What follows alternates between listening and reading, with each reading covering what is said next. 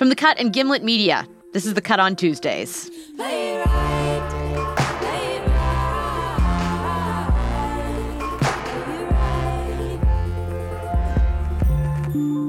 I'm your host, Molly Fisher. I'm uh, I'm Cynthia Nixon. I'm delighted to be talking to you. Maybe you're a Cynthia Nixon fan from Sex and the City, where her character Miranda was the one who would reliably call bullshit when the others were acting insane. Or maybe you just got to know her last year when she ran a left-leaning campaign for governor of New York. That's when she got a chance to bring her no-nonsense intelligence to a new audience and to talk about bodies and freedom in a way that Sex and the City hadn't touched. When I was running for governor in Union Square Park, there was a, a reproductive rights and abortion rights rally happening, and, a, and I brought a wire coat hanger with me and I held it up. And I think there was kind of a little bit of a gasp. With the coat hanger in her hand, Cynthia told the crowd that her mother had had an illegal abortion in the years before Roe v. Wade. I know it was illegal, and I know it was a really, really horrendous experience for her.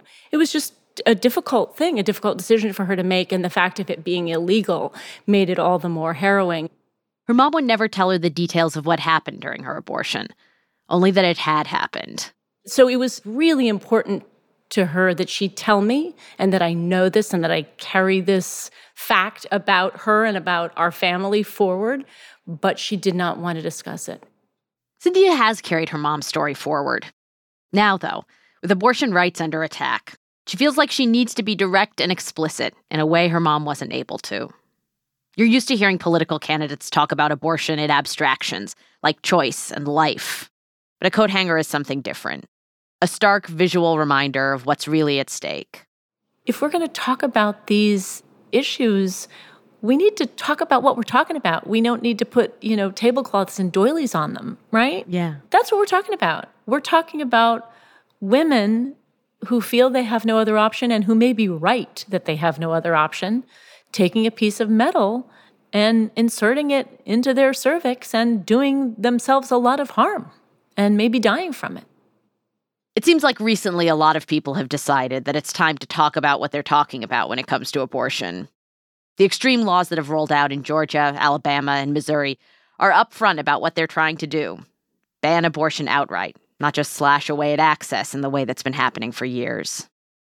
The people who want to end abortion rights are saying what the stakes really are. And so people who want to protect those rights have to do the same. That's what Cynthia was trying to do. And that rally last year wasn't the first time she talked publicly about her mom. She also remembers talking about her mother's abortion in another speech a while back. After I was done, a woman came up to me and introduced herself. And she said, I have to tell you, I loved your speech. And I have to tell you, I knew your mother. We worked together in the 60s and we were friends. And she said, and I never knew this happened to her. And she said, and I had an illegal abortion too. And she never knew that about me. And imagine how we could have helped each other if we had known. You think of a hanger and you think of a woman alone, desperate, with no information and no other tools. And that kind of isolation is terrifying. On this week's episode, we're looking at the ways women have found to help each other, how they've taken matters into their own hands to get other women the care they need, even when legal abortion's not accessible. They're stories that are more important than ever, as the possibility of losing the legal protection of Roe starts to look more real and more terrifying. We're going to start with a story from the days before Roe, the same era when Cynthia's mom had her abortion. It comes from one of my colleagues here at Gimlet. So, hello, Wendy. Welcome. Hello. Thank you for joining us. Thanks for having me. Do you want to introduce yourself for the Cut on Tuesdays listeners? Sure. My name is Wendy Zukerman, and I'm a science journalist and the host of Gimlet Media's Science Versus. A while back, Wendy got interested in a group of women called the Self Helpers. At the center of that group was a woman named Carol Downer. And she basically traveled around the country teaching women how to do abortions. Carol's in her 80s now, and when Wendy went to visit her, she found a woman who was sort of surprised by the way her life had played out. She kind of described herself in the 60s as being quite conservative. Um, you know, the women's liberation movement was kind of rearing its head she would see these protests of women who were fighting for birth control, and she wasn't interested in it. I, I think down deep, I was disapproving that they were just so open about their sexuality, that they even needed birth control. That's Carol. You know, in other words, you're, they're in college, they're not even married. So, what do they, you know, they should at least keep their mouth shut. By the 60s, Carol was struggling. Her marriage was failing, and with four children already, money was tight. When she became pregnant again, she and her husband decided she should get an abortion. A friend gave her a phone number for a man who could do it, and she made an appointment with him. Let's just say his office was a empty room with one exam table in the middle of it and a tray of instruments, and uh, that was it. She gets naked from the waist down, spreads her legs, and she literally has no idea what he's doing. I could hear it and I could feel it. And the procedure itself was just excruciating. Afterward, Carol went home to recover. She put herself to bed and fell asleep. And when I awakened, I could hear the birds outside singing. And I remember being really happy because I was still alive. And I didn't even myself realize how afraid I was that I would die. The reason that Carol was like so relieved that she was alive was because she had heard all of these stories of botched abortions that had happened and women who had used knitting needles or coat hangers and had ultimately bled to death. The abortionist had told Carol to call him in a week. And it turned out this wasn't just to see how she was doing. She calls him on the phone and he says, I need you to look between your legs. And you will see that there is a, a little strip of gauze uh, that is hanging out of your vagina. You need to take that out. I went in the bathroom and, and I um, started to pull it. Well, what I found was that it was all hardened. And, you know, in order to pull it out, it was like pulling something as sharp as a razor out of my uterus. I went into cold sweats, you know, with the pain, and I could only do it, you know, a tiny bit at a time. Oh my gosh. It took me couple of hours to pull it out. And when I finished, I had a stack of this hardened, dried gauze. Carol's body was a mystery to her. She didn't know how it worked or what the abortionist had done to it. She hadn't even known that she had gauze inside her for a week until she found herself pulling it out. At the time, though, she was sort of resigned to this. Pain and confusion were just a normal part of being a woman. It was only over the next few years that her relationship to her body began to change. As the 60s became the 70s, Carol became more interested in the work being done by those feminists she used to wish would just shut up. She read books like The Feminine Mystique. And then, crucially, she learned that a lot of the men who were performing illegal abortions didn't necessarily know what they were doing. And that made her think maybe she could learn. She started shadowing one abortionist to see what he could teach her. The first step for Carol was learning about her anatomy. And she remembers the day that felt like a real revelation. She was watching as a patient was examined with a speculum, and she saw a cervix for the very first time. And I realized how easy it was to see, how simply constructed it was, how healthy and beautiful and accessible. There was that aha moment. Carol grabbed a spare speculum, brought it home, and for the first time looked at her own cervix. It was mind blowing. You know, I went weak in the knees. I was just that bowled over by the whole experience. Seeing the cervix made her body seem less mysterious. Her uterus wasn't some remote, hidden piece of equipment, it was basically right there. Carol wanted to share everything she was learning with other women, so she placed a carefully worded ad in a feminist newspaper and held a meeting at an LA bookstore. A bunch of women showed up. But when Carol started telling them what she was thinking, that they could learn how to perform abortions themselves, the crowd wasn't having it. As far as they were concerned, Carol was just some lady. Why would she know what she was doing? She had to convince them. She needed them to see what she had seen. So I went over to the next room where there was a desk and I got up on the desk, lay back, and she scooches up her dress and she spreads her legs and I put speculum in. and she says, Come on, ladies, have a look. Wow. Were you nervous? I was petrified, petrified. I mean, I thought they're going to think I'm, you know, an exhibitionist. but I just got to do it because uh, otherwise they're never going to understand. It was just like a bucket of cold water thrown on me. We were just blown away. I mean, it was the most revolutionary thing. That's Francie Hornstein. She's one of the women Carol met when she took her speculum on the road. Carol was traveling the country, showing her cervix to strangers and encouraging them to get to know their own. Francie was 24 years old, and she just dropped out of college to focus on her work with the Women's Liberation Front. We were just like levitating. And we all bought our little speculum for a dollar fifty or whatever it was and took it home and then showed all of our friends. She decided to move cross country to join Carol in the work she was doing. I have never had a time in my life that I don't think any of us have that was so exciting and so uplifting that we were prevailing. Carol and another woman named Lorraine Rothman had co founded the Los Angeles Feminist Women's Health Center. Lorraine was the one who developed a new kit that their clinic could use to do early abortions, the kind that happened within the first few weeks after a missed period.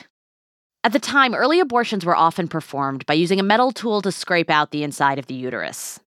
The kit that women started using, on the other hand, had a narrow tube that went up through the cervix and used suction to draw out the uterine lining more gently. They called it menstrual extraction, I Mhm. should tell you, because, I mean, then they could basically say they weren't doing abortions, they were just extracting menstruation. Well, we might as well do a demo.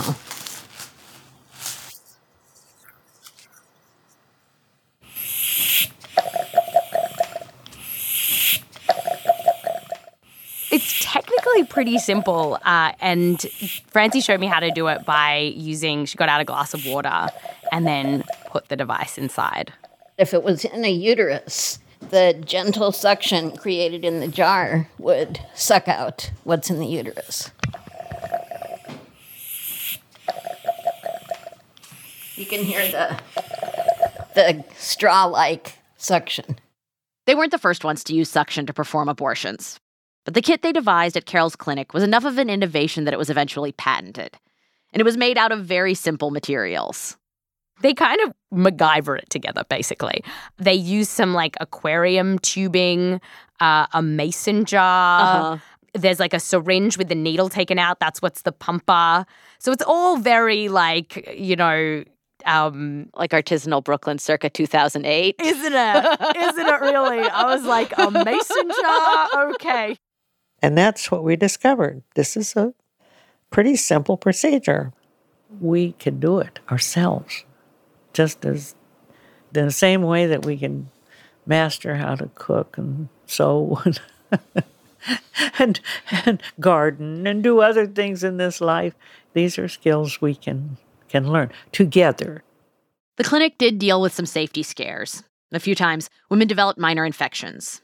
And at one point, Carol was arrested by the LAPD and charged with practicing medicine without a license. Wendy asked her about this idea that she wasn't qualified to do the work she was doing. Some people listening to this, I think, might get quite uncomfortable with this idea that, you know, your team didn't have medical training. How were you kind of defending the fact that you were doing abortions?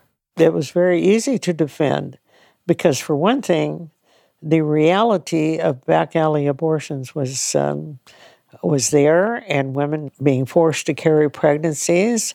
So all of these very serious, horrible things were happening to to females. So when that was the case, we didn't consider it to be very hard to justify what we were doing. So when you have such an irresponsible, patriarchal government, that is what you have to do. You have to find ways to subvert it.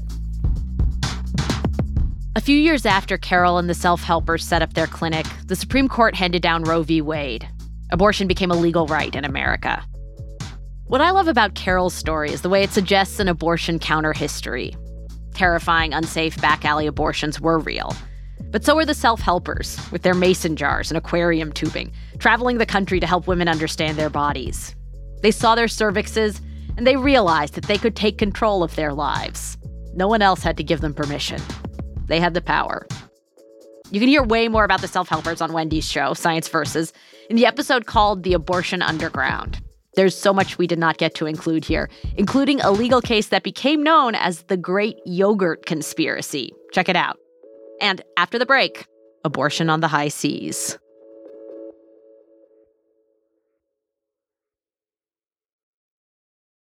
Welcome back to the Cut on Tuesdays. On this week's episode, we're talking about what it looks like to take abortion into our own hands. I spoke with Irin Carmon, a senior correspondent for New York Magazine. She covers gender and the law. She joined us to talk about some of the changes we might see if Roe v. Wade gets overturned. And she pointed out that the basic science of abortion has evolved since the days before Roe. Back then, if you needed an abortion and you weren't lucky enough to have met someone like Carol Downer, you didn't have many options. It used to be that the only way you could end your pregnancy yourself is to hope you took the right combination of herbs or throw yourself down the stairs or ask somebody to punch you in the stomach. It is now the case that there's a lot of information online on how to safely end your pregnancy by ordering pills. When people talk about an abortion pill, they mean two drugs mifepristone and misoprostol. You take one followed by the other, and they essentially cause a miscarriage. You have a lot of cramps and bleeding. If you live in a place where you can go to a clinic, they'll give you both. And taken in combination, within the first three months, they're over 90% effective at ending a pregnancy. If you're trying to buy pills online, you might just get misoprostol. It's an ulcer medication, and it's pretty effective at ending a pregnancy on its own. So, the methods people actually use to have an abortion, that's one big change from the world before Roe. The other big potential change is the law. I, I think that we have to imagine a landscape in which illegal abortion is medically safer and criminally more vulnerable. Under the abortion bans that existed before Roe, very few women were ever prosecuted for ending their pregnancies. But things could be very different in a post Roe future, Irin said. There are several reasons for that. First, people think and talk about abortion differently than they did back then. We live in a time where there's been much more emphasis on the humanity and the personhood of embryos and fetuses, whether it's ultrasound technology, the politics around how people talk about abortion as murder. It really wasn't viewed as murder before. People who oppose abortion now talk about it not just as a tragedy, but as a crime. Where there's a crime, there's a criminal. And now we have new ways to catch criminals. We also have a lot more ways to surveil people's behavior. So, women who have been prosecuted for ending pregnancies on their own, even now with abortion being legal, their email inboxes, their texts that they sent to their friends while it was going on. And so, if the state would like to prosecute women, if abortion is illegal and abortion is considered murder under the law, and women are then prosecuted, we know which women are the most likely to already be prosecuted in our society women of color, poor women. For a long time, it's been politically taboo to treat women as criminals for getting abortions. During the presidential campaign, Trump was asked about punishment for abortion, and he said the answer is there has to be some kind of punishment. Do you believe in punishment for abortion? Yes or no, as a principle? Uh, the answer is that there has to be some form of punishment. For the woman? Yeah, there has to be some form. And he backed off because that's not one of the approved anti-choice talking points. Everyone freaked out. Yeah, I remember Everyone that. freaked out. It was a rare moment of honesty. And the message instead was only the doctor will see a penalty. This is a kind of paternalistic gloss. And the reason they do that is because they know that prosecuting women is a political non starter.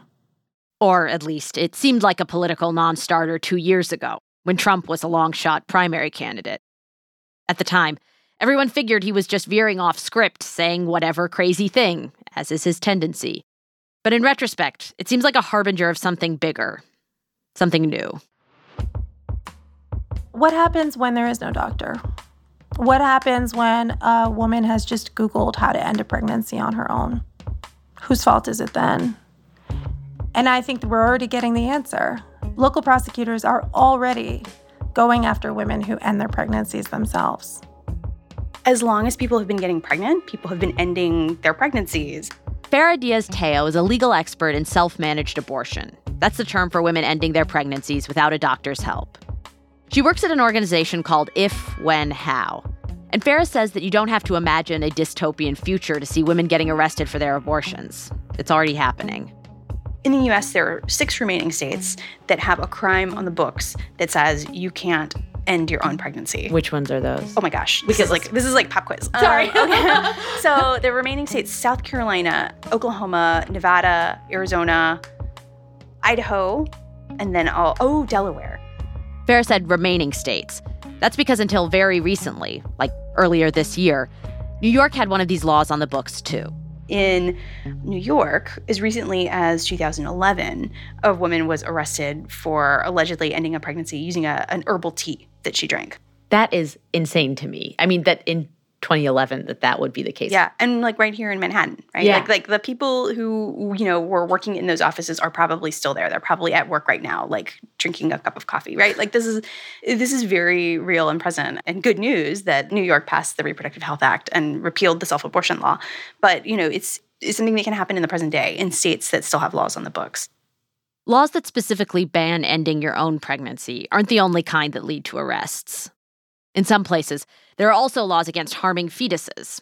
So, for example, if someone who's pregnant is shot, a prosecutor could charge the shooter with two deaths. Laws like that are supposed to protect pregnant people, but they can also be used to charge people who miscarry or get an abortion. There's really a whole grab bag of other laws that a prosecutor can apply to a woman ending a pregnancy, if that's what a prosecutor is inclined to do. So we know of at least 21 people who have been prosecuted since the year 2000 um, for either ending a pregnancy or helping somebody else do so. And we know that there are probably more because every time we look, we turn up more cases. Jennifer Whalen is a woman in Pennsylvania whose daughter needed an abortion. Jennifer's oldest daughter was 16 when she found out she was pregnant. She told her mom she didn't think she was ready to have a baby yet, so they started looking to see how she could get an abortion. Going to the nearest clinic meant days off work and taking the family car, plus money for the procedure itself. The pills Jennifer found online cost $45. She followed the directions that came with them in the mail, but her daughter got scared when she started cramping. And so they were concerned and took her to the ER. A doctor can't actually tell if you've taken an abortion pill. Its effects are just like any miscarriage. But Jennifer didn't know that, and she wanted to make sure her daughter got the treatment she needed, so she told them about the pills. Her daughter was fine, the pills worked, the emergency room sent her home, and they called Child Protective Services and reported Jennifer. So she was charged essentially with, with abusing her daughter, right? She was charged with unlawful dispensation of medication, so essentially like being a pharmacist without a license, and of assault of her daughter and child endangerment. And she ended up pleading guilty to felony unlawful medical consultation and was sentenced to 18 months. Ended up going to jail and being separated from her daughter for doing exactly what I think any parent would do under this circumstance. Her daughter needed an abortion. They couldn't get the abortion they needed in the clinic. She found a way to do it safely, and that landed her in jail. Farah has a whole host of stories like this, and when you hear them, you want to imagine someone swooping in to the rescue. And it turns out, there is a woman who has spent years literally sailing to the rescue of women desperate for access to abortion. That woman is Rebecca Gomperts. She's a doctor from the Netherlands, and she spent 20 years helping women get abortions. So during my training as an abortion provider, I started working with Greenpeace. And so when I was sailing with Greenpeace, I started talking with women that I met in Latin America. And then somebody said, Well, hey, actually, if you have a ship and you go to international waters, which is 12 miles offshore, then the local criminal laws don't apply anymore. And so this is when I, I started the first research to build up Women on Waves. Rebecca started Women on Waves in 1999. The project was a shipboard mobile clinic that visited countries with restrictive abortion laws to bring women mifepristone and misoprostol. We used a ship that can go to international waters from countries where abortion is illegal, then take women on board, and then they can get the abortion pills in international waters and we bring them back. The first ships were like big, and we had a mobile clinic that was designed by an artist. But in order to swallow a pill, you don't need a clinic. So in 2008, we started using a sailing yacht. Uh, we could take five to seven women at a time to sail with us to international waters, which is like one and a half hours or two hours by boat. And then women take the pill there, and then we sail back. The ship was a statement. It attracted attention, which helped spread the word about the pills. It got Rebecca on TV so she could explain how the pills worked to women who were watching. And it spurred the countries she visited to reveal the strength of their opposition. For example, when we did a campaign in Portugal, the Portuguese government at that time, which was in 2004, they sent warships to stop the ship from Oh sailing in. And this actually also happened in Guatemala. And I think what is important there that when this happens, we understand that this is not about women and health. This is about something more profound. This is about fundamental freedoms when the military starts intervening in women's bodies. And actually, the campaign in Portugal led to the legalization of abortion there two years later. But, you know, there's always a very strong response from governments and from protesters. And it's like it creates this kind of mythical idea of these women that are taking over and occupying a male domain because the sea usually is controlled by men. Mm. So, what happened after that is that we started getting so many emails from women all over the world. When is the ship going to be here? I need help now. What kinds of things would the women say to you when they came on board or when they were on their way out into international waters? One of the women in, in Mexico, she said it so beautifully because we said, you know, we can also help you here if you want to. You know, you don't have to sail out. There's also ways that we could help you here. And I said, no, I want to sail out with the ship because I want to have a legal abortion. In 2005, Rebecca translated the mission of Women on Waves into Women on Web. It's a site that provides online medical consultation and affordable pills, priced on a sliding scale, to women in countries without legal abortion. Women on Web had been getting messages from people who needed abortions in the US for a while, but they'd always focused on countries where the situation was more dire. Last year, though, Rebecca decided she needed to do something.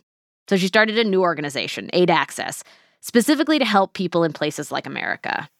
I founded Access a year ago exactly in order to be able to help women that I knew were in need, but that didn't fall really in the group that Women on Web is focusing on.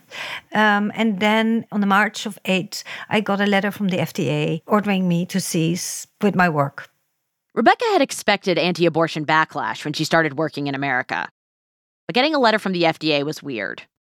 The FDA doesn't regulate doctors, and they definitely don't regulate doctors in Austria, where Rebecca is based. I'm a doctor. I work under my jurisdiction. I'm allowed to write these prescriptions, and the women can fill these prescriptions by a pharmacy where that can be done. Uh, and actually, it's my duty as a doctor. When people in need of care, medical care, reach out to me, I have the duty to help them if I can. And, uh, and that's what I'm doing. That's, that's what I will continue to do, and that's what I'm doing. Rebecca has continued her work.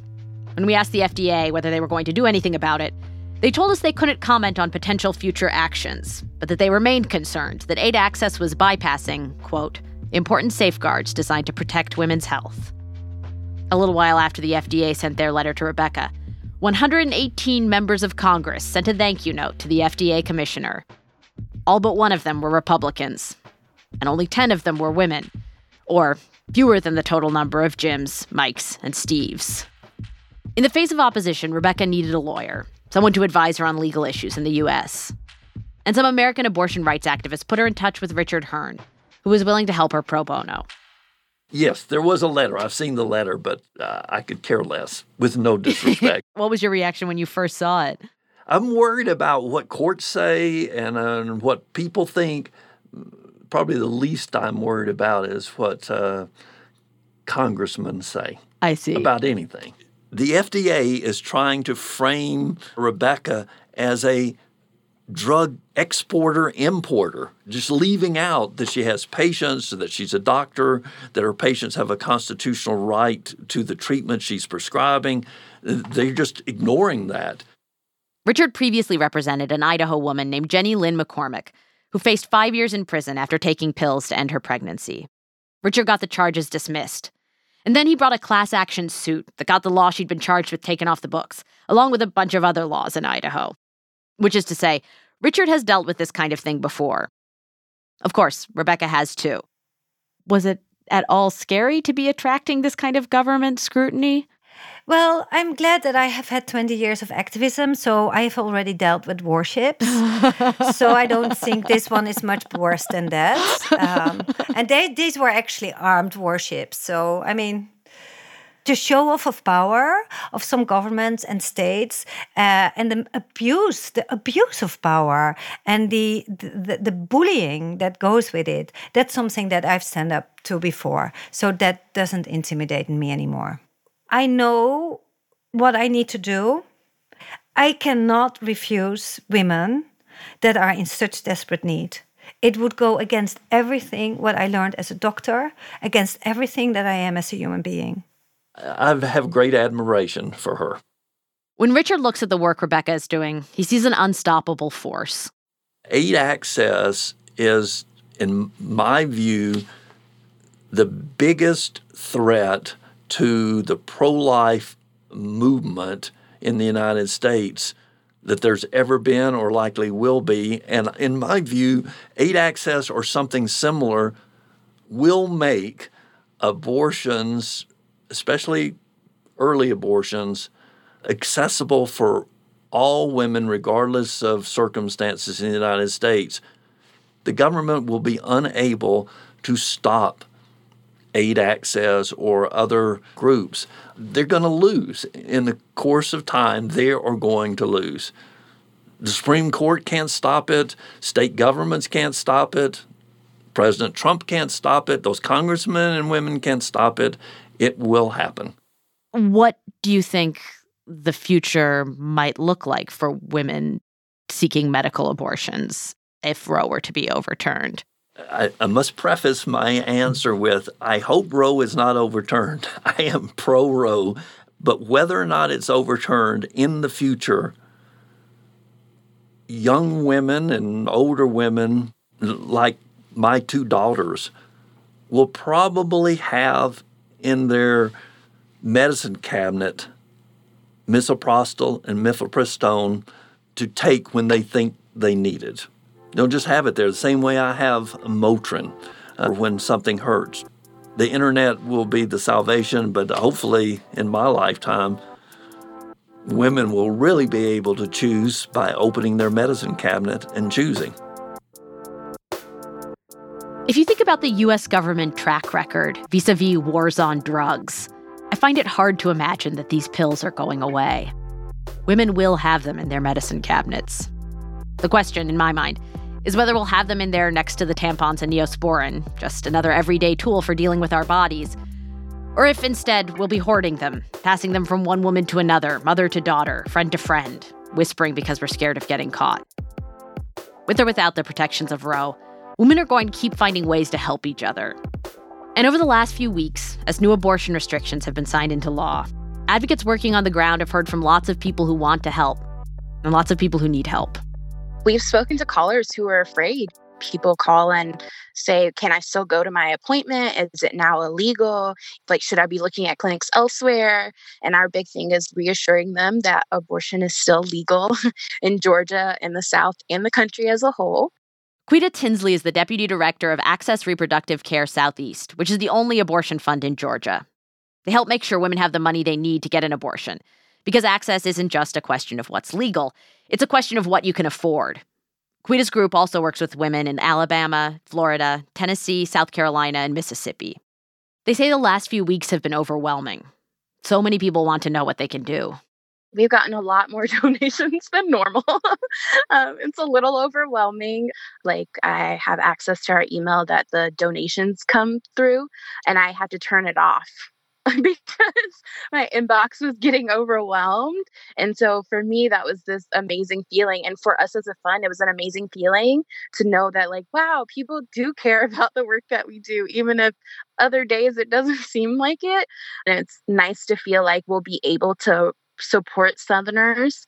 But also, it kind of brings up this wonder, right? Like, after the headlines stop and the media focus shifts, will people still care where the donations keep coming in, right? And so, you know, we've gotten a lot of donations, but a lot of those donations aren't recurring or monthly. And so, while we're so happy people care right now, we also hope people continue to care and continue to show up because this is a long fight, right? And we hope that people are joining us for the long haul and not this moment. If you want to help, you can donate to an abortion fund by visiting the National Network of Abortion Funds. Their website is abortionfunds.org. You can give directly to the national network or to any of the abortion funds around the country listed on their website. Also, while we were working on this show, we learned about a site that's basically consumer reports for abortion pills available online. It's called Plan C, and you can find it at plancpills.org. That's it for this week's show. We'll see you next Tuesday.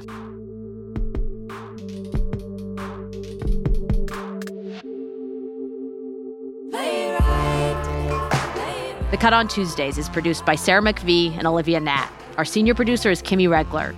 We're edited by Stella Bugbee and Lynn Levy. Mixing is by Emma Munger, Catherine Anderson, and Ben Lapidus. Our music is by Emma Munger and Haley Shaw. Our theme song is Play It Right by Sylvan Esso. That's Amelia Meath, Nick Sanborn, Molly Sarlé, and Alexandra Sauser-Monnig. Special thanks to Elisa Wells at Plan C, Robin Marty, the author of Handbook for a Post Roe America, Candace O'Brien at the Yellowhammer Fund, and the Science Versus team. And if you like the show, tell some friends to listen too. The Cut on Tuesdays is a production of Gimlet Media and The Cut.